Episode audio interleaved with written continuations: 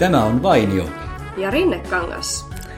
Ja oikein hyvää Halloweenia sulle, Henna. Samoin sinne. Jännittääkö? Niin, olisiko mun pitänyt jotenkin säikäyttää sut, jotta tää olisi nyt ollut teeman mukainen aloitus. Tai päivän niin, no mukainen. en mä tiedä, pystyykö mä sua mitenkään säikäyttämään. Sä oot niin lepponen kaveri. Se ei kyllä välttämättä onnistu, totta. Niin, kun mullahan on muutenkin tää HC-kauhuklubi tausta, kun mä kuuluin lapsena semmoiseen keskiön kerhoon, niin sieltä juuret monen vuosien takaa. Mites sulla, kävitkö Halloween-bileissä jo nyt vai ootko menossa? Mä kävin jo viime viikonloppuna. Niin nythän ne taitaa tänä vuonna vähän mennä siten, että ne on kahtena viikonloppuna, kun sattuu, että tämä päivä olen tälleen keskellä viikkoa. Niin mähän oli jo viime viikonloppuna ja pukeuduin vampyyriksi kuule. Vampyyri? Klassinen vampyyri. Oo, oliko sulla joku ainutlaatuinen vampyyrinimi? Ei tullut edes mieleen, että semmoinen olisi pitänyt keksiä. Juuso Verenjanoinen. Tai joku vastaava. Vampyyreillähän aina on. Mä luin pienenä sellaisia pikkuvampyyrikirjoja, niin niillä oli huikeat nimet. Ja sitten mullekin tehtiin kavereiden kanssa vampyyrinimi, ja se oli siltä kirjasta se löytyi, niin se oli hienoa. Niin kuin mulla oli Saksan tunneilla, mun nimi oli Hildegard, ja sitten siellä kirjoissa oli Hildegard Janoinen. Niin se oli. Hildegard Janoinen. Niin sitten se vähän niin kuin oli mun vampyyrinimi. Niin. Toihan voisi olla myös bilettäjänimi. Totta. Vanhemmiten siitä sitten tuli semmoinen. Näin on. En niin. Onko sulla juhlia ollut tai tulossa Halloween juhlia? Ei ole ollut ja ei ole varmaan tulossakaan, mutta mulla on semmoista omaa juhlaa ollut, että mä oon katsonut kyllä kauhuleffoja tai oikeastaan semmoista huikeaa kauhusarjaa. Hill House, semmoista uutta. Tosi hyvä. Netflixistä? Joo. Kuule, minähän katsoin ensimmäisen jakson siitä. Katoitko? Suosittelen jatkamaan. Paranee. Alkuun en niin tämmöisenä, niin kuin sanoin, kauhuspesialistina, niin en alkuun vielä päässyt, niin kuin en ollut ihan vakuuttunut, mutta joo, nyt alkaa olla hyvä. Mun oli se eka jakso pakko katsoa, koska kaikkialta mä luin, että tää nyt on sit ihan oikeasti pelottava sarja. Mutta ei se eka jakso ainakaan mua vielä kummemmin säpsäyttänyt. Nimenomaan, mutta se paranee ja siitä tulee semmoinen vähän niin kuin ahistavalla tavalla kauhua. Siis nehän on mun mielestä kauhussa, jos klassikoita kysytään, niin mitkä on parhaita, niin on semmoiset, jossa vähän jotenkin leikitään mielenterveydellä ja vaikka hohto, klassinen The Shining, niin se toimii. Ja käsi, joka kehtoa keinuttaa ja tämmöiset legendaariset. Totta, eli sanot mulle, että kyllä kannattaisi vielä ainakin toinen jakso katsoa ennen kuin luovutaan. Kyllä, ehdottomasti paranee paranemistaan. Tämän sarjan nimihän on siis The Haunting of Hill House, jos nyt joku sen haluaa sieltä kuuntelijoista Netflixin kautta silmiensä eteen haalia. Kyllä. Mutta yksi juttu, mitä sitten tein, myöskin kauhuun liittyen, sitäkin kategoriaa tuli katsottua, mutta sitten, missä siis olin viikonloppuna edellisenä, niin oli toi kirjamessut. Okei. Monia eri hienoja teemoja, tosi hyviä näitä tämmöisiä esityksiä, kun siellä on vähän tämmöisiä esityksiä kautta luentoja, millä niitä nyt haluaisi kuvatakaan, niin tosi kaikki mun mielenkiinnon alueet oli siellä edustettuna, kuten viestinnän asioita ja ilmastonmuutosta ja kiertotaloutta ja kaikkea tämmöistä. Niin. Ja yhtenä isosti edustettuna myöskin tänä vuonna sananvapaus. Tärkeä aihe sekin. Ja et varmasti ollut ainoa siellä, käsittääkseni nyt tuli kaikkien aikojen ennätys kävijämäärissä. Kävijäennätys, joo. Se oli, siltä siellä näyttikin, kun oltiin kuin pienessä murhaispesässä. Mutta oikein mielenkiintoinen. Niin, mitä siellä siitä sananvapaudesta kerrottiin? No siellä oli useampiakin eri niitä esityksiä, tai nehän aina pohjautuu, että mitä kirjoja on julkaistu, niin vähän sen mukaan on sitten niitä. Ja yksi, vaikka mitä kävin katsomassa, niin oli oli se aihe oli jotenkin silleen, että kuinka media selviää paskan puhumisen aikakaudella, tai miten selviytyy siitä. Mm. Ja sitten siellä oli ihan sananvapautta versus tämmöistä vihapuhetta. Ja totta kai siellä mainittiin nimet Trump ja äärioikeistolaisuus niin. Ja ylipäänsä sananvapaus ja näin. Niin, ja eikös kirjamessut itsekin ollut tämän aiheen tiimoilta jo etukäteen julkisuudessa, kun sieltä evättiin yhden kustantajan pääsy sen takia, että se kustantamo oli julkaissut jotain. Minkälaista sisältöä nyt se olikaan? Oliko se nyt sitten juuri semmoista rasistista vai mitä? Ja arvoerot. Arvoerot joo. Oli perusteluna ja sitten jotkut sanovat, että tämähän on sananvapauden rajoittamista. Niin, tässä tulee nyt se dilemma, että puhutaan siitä hehkuvasta, ideologisesta sananvapaudesta, mutta sitten tulee tuo, että entäs jos sitä sananvapautta voikin käyttää ehkä mahdollisesti jotenkin väärin. Onko se mahdollista? Niin, että jos sitä käyttää väärin, niin saako sen sitten evätä? Mä oon sitä mieltä, että jos joku taho järjestää tapahtuman, vaikka nyt messut tai juhlat tai jotkut muut, ja ei päästä sitten sinne tiettyjä ihmisiä, niin mä en näe sitä sananvapauden rajoittamisena, vaan se on vaan niin kuin linjaus, että keille se tapahtuma on suositeltu. Kyllä, mutta jos mennään se tapahtuma ulkopuolelle ja ylipäänsä yhteiskuntaan kautta koko maailmaan, niin se on mielenkiintoinen kysymys, niin kuin, että saako sen suunsa kaikki avata? No joo, saa, mutta ehkä siinä sitten nousee se vastuun merkitys samaan aikaan. Että jos sulla on sananvapaus, niin sulla on myös valtavasti vastuuta. No noinhan se on, ja musta tuntuu, että monet on ymmärtäneet sananvapauden väärin.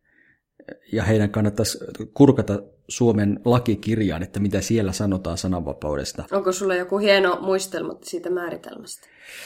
Ei ole ihan sanatarkkaa, mutta muistan kyllä, miten se siellä suunnilleen on merkittynä. Ja se sananvapaus jotenkin on näin, että Suomessa on jokaisella oikeus sanoa mielipiteensä kenenkään sitä ennalta estämättä. Mm-hmm. Eli se on se sananvapaus, että ei ole ennakkosensuuria.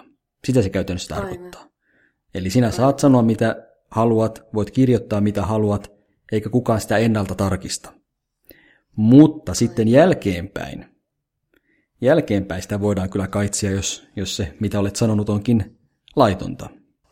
Niin, eli tästä tulee nyt mieleen ihan vastikään sai tämä Ilja Janitskin tuomionsa kansan kiihottamisesta ja mitä kaikkea määritelmiä siinä oli. Siinä oli aika pitkä lista, joo. Eikö se ollut ihan napakka parin vuoden tuomio? Kyllähän se oli ihan kunnon tuomio ja jonkin verran antoi nyt sitten suuntaa sille, mikä on sallittua. Niin, no oliko susta, niin kuin, mitä sä olit mieltä tästä? No mä olin sitä mieltä, että kyllä hänen tapauksessaan sananvapaus siinä mielessä toteutui, jos juuri oikeastaan lakikirjaa katsotaan tarkkaan, että hän sai sen nettilehtensä kautta nämä asiat tuoda julki. Sitä ei etukäteen estetty. Eli siinä mielessä hän käytti sananvapauttaan, mutta sen jälkeen olikin sitten aika kantaa vastuuta siitä, mitä on sanonut ja kirjoittanut. Joo. Ja siitä tuli sitten rangaistus jälkeenpäin. Eli mun mielestä siinä meni kaikki aivan oikein. Kyllä, samaa mieltä. Mutta se oli hyvin mielenkiintoinen ilmiö tuosta, niin että miten pystyy luomaan jotain tuomusta, joka nimenomaan siinä tulee se vihapuhe sitten, että mikä kytee niin paljon saa tuommoisen valtavan yleisön mukaan aikamoiseen hullun myllyyn. Niin toisaalta meikäläinenkin entisenä toimittajana ja hyvin paljon mediaa seuraavana ainakin pikkusen tunne myös kateutta siitä, että tuollaiselta aika lailla vapaaehtoispohjalta ja hyvin pienistä lähtökohdista hän sai luotua aika suositun ja aika paljon puhutun nettilehden. Toki tapa, millä hän teki sen, oli vähän huonomman puoleinen, koska siinä tehtiin rikoksia samalla. mutta joka tapauksessa niin kuin... Ai, niin, että se voisi jonkin sortin idoli olla tiettyyn rajaan asti. No, No jos tuon onnistus tekemään jollain hyvällä sanomalla, niin kyllähän se olisi aivan mahtavuutta. Mutta toi on mun mielestä mielenkiintoinen juttu, että minkä takia se paska paremmin menee aina läpi kuin sitten ns. Sellaiset hyvät asiat. Mä tein tästä aiheesta niin ihan vastikään What About Worldin blogipostauksen, niin kuin sananvapaudesta ja politiikasta ja sitä, tämmöisestä. Niin just sitä pohdiskelin tuossa, että siinä olisi niin kuin se ihmisen tärkeä tehtävä meillä jokaisella, että keskittäisi se huomionsa niihin, niin kuin, että silloin voitaisiin saada hyviä juttuja aikaan, kun laitettaisiin toi valta, mikä siinä sananvapaudellakin on, niin johonkin semmoiseen, mikä meillä ehkä niin kuin, mitkä olisi niin kuin yhteisiä asioita, joka painaa vaikka joku ilmastonmuutos täällä tai mitä ikinä. Niin kyllähän on paljon aiheita, joista sitä sananvapautta voisi käyttää, johon sitä voisi käyttää ehdottomasti. On paljon asioita, joista ei puhuta, mutta joista olisi hyvä puhua. Niin. Et oikeastaan miten me saataisiin semmoinen hyvä MV-lehti, hyvän mielen MV-lehti, eli tämmöinen itsenäinen vastapaino perinteisille medioille, joka toisi just semmoisia asioita esiin, josta valtamediat eivät kirjoita, eli just sitä, mikä sen MV-lehden tarkoitus tavallaan oli, mutta kuitenkin silleen niin kuin, että ne tiedot, mitä siinä julkaisussa olisi oikein, eikä siellä herjattaisi ketään, eikä vainottaisi ja niin edelleen. Niin semmoinen olisi kyllä mahtava nähdä, ja se olisi niin kuin sananvapautta parhaimmillaan. Kyllä. Vaikka tulee mieleen toi, mikä oli silloin vuosi sitten, tuli nyt vuosi täyteen lokakuussa siitä, kun alkoi toi Me Too-ilmiö, niin kyllähän se nyt hullulta tuntuu varsinkin tälleen naisnäkökulmasta, että siinä kesti niin paljon aikaa ja siitä huolimatta siinä asiassa on vieläkin niin paljon tekemistä, että se tuntuu välillä pahalta katsoa, että jos lukee jostain, että itse naispuoliset pitää humputuksena koko Me Too-ilmiötä ja tommosista asioista puhumista, se tuntuu ihan hirveältä. Niin kuin, että miten, joskus sanotaan sitä, että nainen on naiselle käärme, niin välillä se pitää paikkansa. Ja se tuommoisissa asioissa, missä nimenomaan tarvittaisiin sitä ryhmävoimaa ja yhteistä sanaa ja niin kuin muutoksen voimaa sitä kautta, niin että miten ihmeessä jotkut kääntyy omiaan vastaan tai whatever. Että, niin. Katsot sä muuten, nythän se päättyi kausi tuosta Empuske, mikä se on, Veitola? Miten se menee se niiden järjestys? Empuska, Veitola, Salminen. Juuri tuossa järjestyksessä, ja sitten mä oon aina ihmetellyt, että miksei se ole aakkosjärjestys, että miksi se Veitola on ängennyt siihen väliin keskelle, mutta joka tapauksessa. Mutta se on vähän niin kuin meilläkin, että mikä soljuu parhaiten. Niin, sehän olisi oikeasti Juuso sillä, että naiset ensin, ja sitten, että muutenkin aakkoset menee meillä päin honkia. No nimenomaan. Niin ehkä se on sillä, että Vainio ja Rinnekangas, kun se soljuu paremmin, niin ehkä tuolla on sama. Niin, ja kyllä se taisi jotenkin olla niin, että sinä nimenomaan ehdotit, että se on noin päin. Niin, kyllä. Kyllä, en minä missään tapauksessa. Sinä sovinisti sortejasi. No ei, mutta siis katsotko sitä sarjaa? Kyllä, en ihan joka jaksoa en katso siitä, mutta silloin tällöin katson sitä kyllä. Ja nyt on tänä syksynä katsonut. Joo, näitkö päätösjakso oli tuossa jokin aika sitten? Ketäs siinä oli vieraana? No sillä ei oikeastaan väliä, mutta sanon vaan sen, että musta oli niin koskettava, kun heillä oli tämmöinen tykypäivä siinä tavallaan näillä juontajilla tämän taipaleen lopuksi, tai työhyvinvointipäivä tai joku tämmöinen. Niin sitten siinä jotenkin tämä kouluttaja, joka sitä piti, niin laittoi heidät toisiaan sanomaan jotain kauniita sanoja toisistaan tai vähän niin kuin kehumaan, kertomaan hyvät asiat kollegoistaan.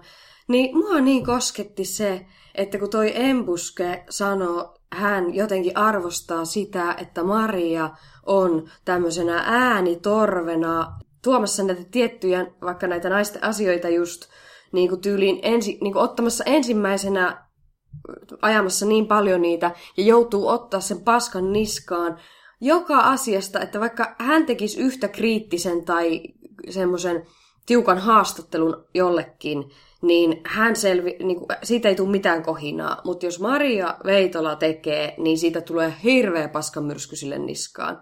tai että ollaan ruotimassa hänen ulkonäköä tai mitä tahansa. Mm-hmm. Tämmöisiä ihan epäoleellisia seikkoja, ja niihin aina tartutaan, koska naiset on edelleenkin vähän arvoisemmassa asiassa, ja naisilla ei saisi olla niin paljon sitä sananvapaa niin kuin edelleenkään, mikä on ihan järjetöntä. Mutta siis se kosketti mua, se hänen kommentti, silleen, se kosketti tosi paljon. Kyllähän se tuntuu, ja just toi Me Too esimerkiksi on semmoinen aihe, että nyt kun se tuli julkisuuteen, niin se aika lailla mun silmät avasi siitä todellisuudesta. No se on hienoa. Että totta kai kyllä mä olin niin kuin ajatellut, että kyllä varmasti joskus joku mies jossain sanoo vähän törkeästi naiselle, mutta se miten laajasta ilmiöstä on kyse ja miten pahoja tapahtumia siellä on monille sattunut, niin se oli kyllä itse asiassa mulle uutta. Ja jos tämmöinen näin valtava ilmiö on tavallaan ollut ikään kuin pinnan alla, pöydän alla, eikä siitä ole koskaan puhuttu, niin onko muita vastaavia ilmiöitä? No aivan taatusti on. Kyllä. Ja milloinkohan ne sitten saadaan vihdoin päivänvaloon? No on. No nimenomaan, no, meillähän olikin yksi jakso rasismiin liittyen, Yksi kansa taisi olla sen jakson nimi, jos jotain kiinnostaa kuunnella. Niin just niin kuin nämä asiat, mutta just toi musta oli hauska, kun sä käytit sanaa valtava. Tuli siitä mieleen se valta, se erotti se sana sieltä, että sehän on jo tuossa sanassa, että niinku kaikessa tässä tulee se valta kaikissa näissä asioissa, mikä on se ongelma. Valta-asetelmat, jotka ovat päin honkia. Ja sitten, niinku mikä itse nyt on myös järkyttänyt valtavasti, niin nämä toimittajien sananvapaus, niinku just kun oli nytten tämä murha, tämän saudi-arabialaisen, mikä se oli, Jamal Ei jäänyt nimi mieleen, mutta Jamal kyllä. Jamal Khashoggi tai joku semmoinen. Okei, joo. Vaikeampi nimi itselle tälle suomalaisena. Mutta niin... Iso uutinen kaikkialla maailmassa. Niin. Ja monet kysyivät, että miksi? Miksi tämä nyt on niin iso uutinen? Että onhan tämmöisiä sattunut moniakin. Mutta siinä kanssa se valta, että valta, jos joku kriittisesti äänensä antaa, tai siis sananvapautensa toimittaja käyttää, ja kriittisesti tutkii vallanpitäjiä ja heidän niinku, tekemiä asioita, niin sitten, että vaimennetaan se sananvapaus ja tapetaan joku. Että se menee niin pitkälle se vallankäyttö. Ja voiko sen valta-ajatuksen ajatella myös niin, että niillä toimittajilla on jonkun verran valtaa ja sen takia ne ovat uhka? Nimenomaan. No joo, sehän kääntyy noinkin päin. Eli oikeastaan onko niin, että kaikkien näiden ikävien ilmiöiden taustalla on valta? Eli Me Too-liikkeessä siinäkin joku käyttää tavallaan valtaansa väärin. Kyllä, ehdottomasti. Juurikin näin. Rasismi. Mm-hmm. Siinäkin joku ihmisryhmä kokee omistavansa valtaa verrattuna toiseen ihmisryhmään. Niin. Kyllä. Ja no, tämä voi vaikka mihin laajentaa. Kotiväkivaltaan tai koulukiusaamiseen tai vaikka mihin. Niin, siis sehän on semmoista nurkkaan panemista, joo. Toisen alas laittamista, jotta itse nousee ylemmäksi. Ja jos itse on jo tavallaan alhaalla, niin sitten sen takia sitä haluaa tehdä, jotta nousisi vähän ylemmäksi. Kyllä. Mutta sitten sehän on mielenkiintoista, että mikä se onkaan tehnyt semmoisen tietyn vaikutelman, että joku henkilö saa puolelleen muut kaikki. Siis ihan... Tulee mieleen niin kuin mielestäni positiivinen ja hyvä henkilö Sauli Niinistö, presidenttimme. Niin. Että kun hänestä nyt kirjoitettiin kuluneena vuonna niitä kirjoja. 3 kappaletta tuli. Niin, 3 kun niitä jopa tuli. Niin sitten mä näin jonkun pätkän tuossa TV:stä. Että hän oli Turun kirjamessuilla saanut siellä niitä kuulijoita nauramaan ihan, että niin kun hän ei vissiin tykännyt ainakin jostakin niistä kirjoista ja vähän niin kuin kyseenalaisti tai vähän niin kuin antoi ymmärtää sille toimittajalle, että sun kannattaisi vaihtaa ammattia, että kyllä minä taidan oman elämäni tietää paremmin, että olen tässä sen verran jo taivalta tehnyt. Niin, meinaatko sitä, että koska hänellä on valtaa, niin tällainen ehkä hieman jopa joissain yhteyksissä tylylausahdus tulkittiin hauskaksi lausahdukseksi ja hän sai kuitenkin tuen siinäkin tilanteessa. Kyllä. Tai niin kuin sitä ylipäänsä tarkoitin, tai rupesin niin kuin puhumaan. Että jotkut sitten ei kuitenkaan niin kuin, joitakin ihmisiä kohtaan, jos esitetään kritiikkiä, niin sitten tavallaan se kritiikki ei saa sitä juurtumispohjaa. Tai mikä että joistain ihmisistä ei voi esittää kritiikkiä. Niin. Jos yrittää, niin se kritiikki ei mene läpi. Niin, tuollekin on varmasti niin. Joku viestinnällinen termi, joku tommonen ihailu, joku... Ihailukuori, joka niin. Jollekin voi tulla ympärilleen ja suojaa niin. Häntä sitten kritiikiltä. Niin monethan ovat sanoneet, että Sauli Niinistöllä juuri sellainen on. Vaikka joo, toki varmasti hänellä on hyvät ansiosakin presidenttinä, mutta... On, ehdottomasti. Tai oikeastaan se koko persoona on niin miellyttävä ihmisten silmissä, että kaikki kritiikki jotenkin halutaan sulkea pois. Joo, ei siltä se vaikuttaa. Niin. Siinä on onnistuttu oikein hyvin niin kuin just nousee aina uutisiin nämä, että menee juuri kyseisillä kirjamessuilla vissiin oli mennyt sinne portaille istumaan, kyllä. Kun ei ollut tilaa penkeillä ja kaikki nämä aina, mitä hän on ollut tekemässä Ranskan presidentin kanssa kahvilla, torilla, tavallisen kansan joukossa ja näin poispäin. Mutta tiedätkö, siis... mitä mä Niinistöltä itse toivoisin? No. Kun nyt me ollaan tässäkin jaksossa puhuttu sananvapaudesta ja toisaalta sanan vastuusta, niin Niinistöltä sitten toivoisin sitä, että hän käyttäisi omaa sanan valtaansa, koska hän on tosiaan meidän presidenttimme ja häntä kuunnellaan. Ja hän toki on jonkun verran jotain lausunutkin tässä nytten 6-7 vuoden aikana, mutta hän voisi vielä enemmän, varsinkin nyt kun hänen ei tarvitse enää pelätä sitä, että pääseekö jatkokaudelle, kun hän ei voi enää sinne hakea. Niin nyt on se aika ottaa kantaa asioihin. Kyllä. Ja vaikuttaa ihmisten mielipiteisiin. Toimia semmoisena juuri mielipidevaikuttajana, mikä yksi Suomen presidentin tärkeimmistä tehtävistä on. Nimenomaan. Ja hän nauttii semmoista suurta arvostusta niin kuin ympäri maailmaa muiden pressojen joukossa, kuten tämä älämälö Trumpikin. Siis hetkonen. Siis Trumpko nauttii luottamusta. Ei kun siis Sauli nauttii Trumpin luottamusta. Niin, anteeksi. Joo, tai niin Trump päin. Oli vaikka kerran sanonut, että Sauli Niinistö on onnistunut minulle kaikista parhaiten selittämään, mitä mustahiili tarkoittaa. Vaikka luulisi, että presidentin pitäisi tietää se jo aivan itsekin niin kuin ennen aikojaan. Niin, no pari päivää sitten hän tuli julkisuuteen video, jossa Trump ei selvästikään osannut käyttää sateenvarjoa. En tiedä, huomasitko tätä, mutta näytettiin videolla, kun hän ei osannut sulkea sitä ja hän vaan pudotti sen maahan avonaisena. Joo, uskomaan. Koneeseen sisälle. Antoi periksi, niin kuin pikkupentu. Ihmisiä, toivottavasti koululaisia, vaikka koko ajan niin kuin enemmän ja enemmän perehdytetään ihan jossakin peruskoulussa jo tämmöisiin vallankäytön mekanismeihin ja siihen retoriikkaan ja puheenparren niin kuin niihin taustoihin, että siellä on niin kuin enemmän taustalla. Ja median lukutaito siis ylipäänsä, että ei vaan oteta vastaan sitä pelkkää pintaa, vaan osataan myös syvällisesti ajatella sinne taustalla. Kyllä. Kai sitä on lisätty koulutuksessa, koska sitähän ei meidän aikaa hirveästi silloin aikanaan ollut, mutta kun nyt maailma on muuttunut niin hirveästi, niin kai sen on ollut pakko tulla sinne. Kyllä, mä ainakin median perusteella olen näin havainnut, että median lukutaito on yksi nykykoulun tärkeimmistä asioista, jota tuodaan esiin ehkä myös muissakin oppiaineissa kuin vain äidinkielessä. Se on kyllä hurjaa, että just vaikka noista fake newsseistä, valeuutisista, kun puhutaan sitä, että se on niin kuin tätä päivää ja niin kuin näin. No totta kai sehän on enemmissä määrin ja se kohoaa nyt nimenomaan näinä päivinä. Mutta kyllä se vaikka jonkun niin kuin aina on ollut propagandaa ja mustamaalaamista ja semmoista, niin kuin, joka on ilmennyt kauan historiassakin.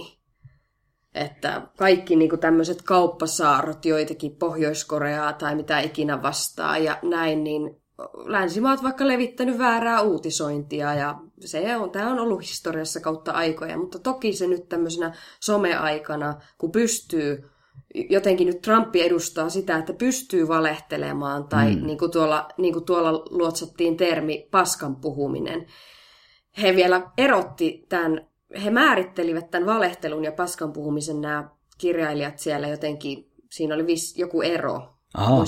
Muistaakseni semmoinen, että se valehtelija niin kuin yrittää tavallaan jollain lailla peittää sitä, että hän valehtelee, mutta sitten se muistaakseni jotenkin näin, en ole varma. Mutta sitten se paskan puhuja taas tietää, niin kuin, että hän puhuu mitä sattuu, mitä sylki suuhun tuo ja että muutkin saattaa sen niin kuin todennäköisesti tietää, mutta hän viis välittää.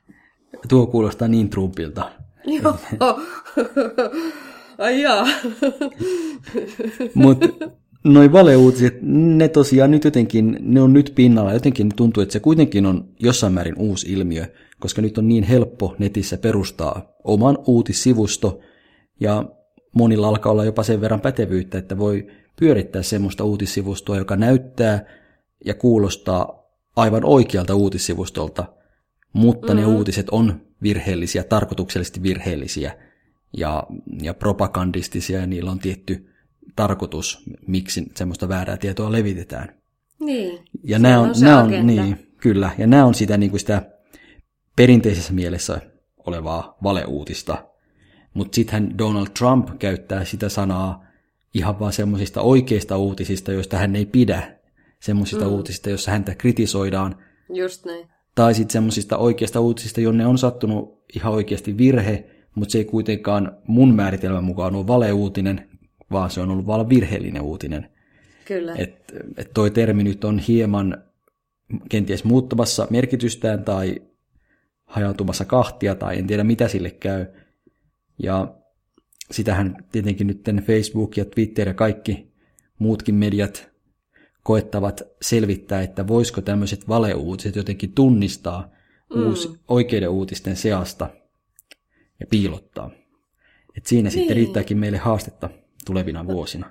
No tuossa riittää todellakin niin kuin teknologialle taas niin kuin pähkinää purtavaksi. Ja siinä on haaste meille jokaiselle, että tunnistetaanko me itse valeuutinen ja oikea uutinen. Kyllä. No siinähän olihan tässä pari vuotta sitten ne räjähtelevät lepakkohässäkät niin. Ja kaikkea näitä. Nyt on tullut näitä ilmiöitä kyllä. Että... Niin ja oikeastaan nyt jos mulle joku kaveri sanoo, että hei, kuuliko se semmoisen uutisen siitä ja siitä, niin mun ensimmäinen kysymys heti on, mistä sä luit siitä? Jep. Kerro, mistä sinä itse luit siitä. Että äläpä mene yhtään pidemmälle, että mä haluan ensin tietää, mistä tämä on, tämä tieto alun perin lähtenyt, ja sitten mä voin niin kuin suhtautua siihen oikealla tavalla. Niin tässä oikeastaan tulee vielä loppuun semmoinen hyvä kysymys, niin kuin, että mitä siinä, Juuso, kun sä oot noin fiksu tyyppi, niin mitä pitää ottaa huomioon, kun ilmaisee itseään persoonallisesti ja tässä maailmassa ilmaisee? No kyllä mä oikeastaan peräänkuuluttaisin sitä, mikä tuli jo tässä todettua, sitä sanan vastuuta. Että sano mitä sanot, mutta kanna sitten vastuu siitä, mitä olet sanonut. Et jos sanot pahasti, niin ole valmis, että siitä saat kantaa sitten jonkinnäköiset seuraukset. Kyllä. Et parempi on ja helpompaa on, kun puhut vaan mukavia asioita. Toki kritiikkiä saa esittää, mutta tee se asiallisesti, niin kaikki on hyvin. Joo, aina pitää muistaa todisteet, että se on myös tässä ajassa, että on oltava ne todisteet, jos on joku semmoinen...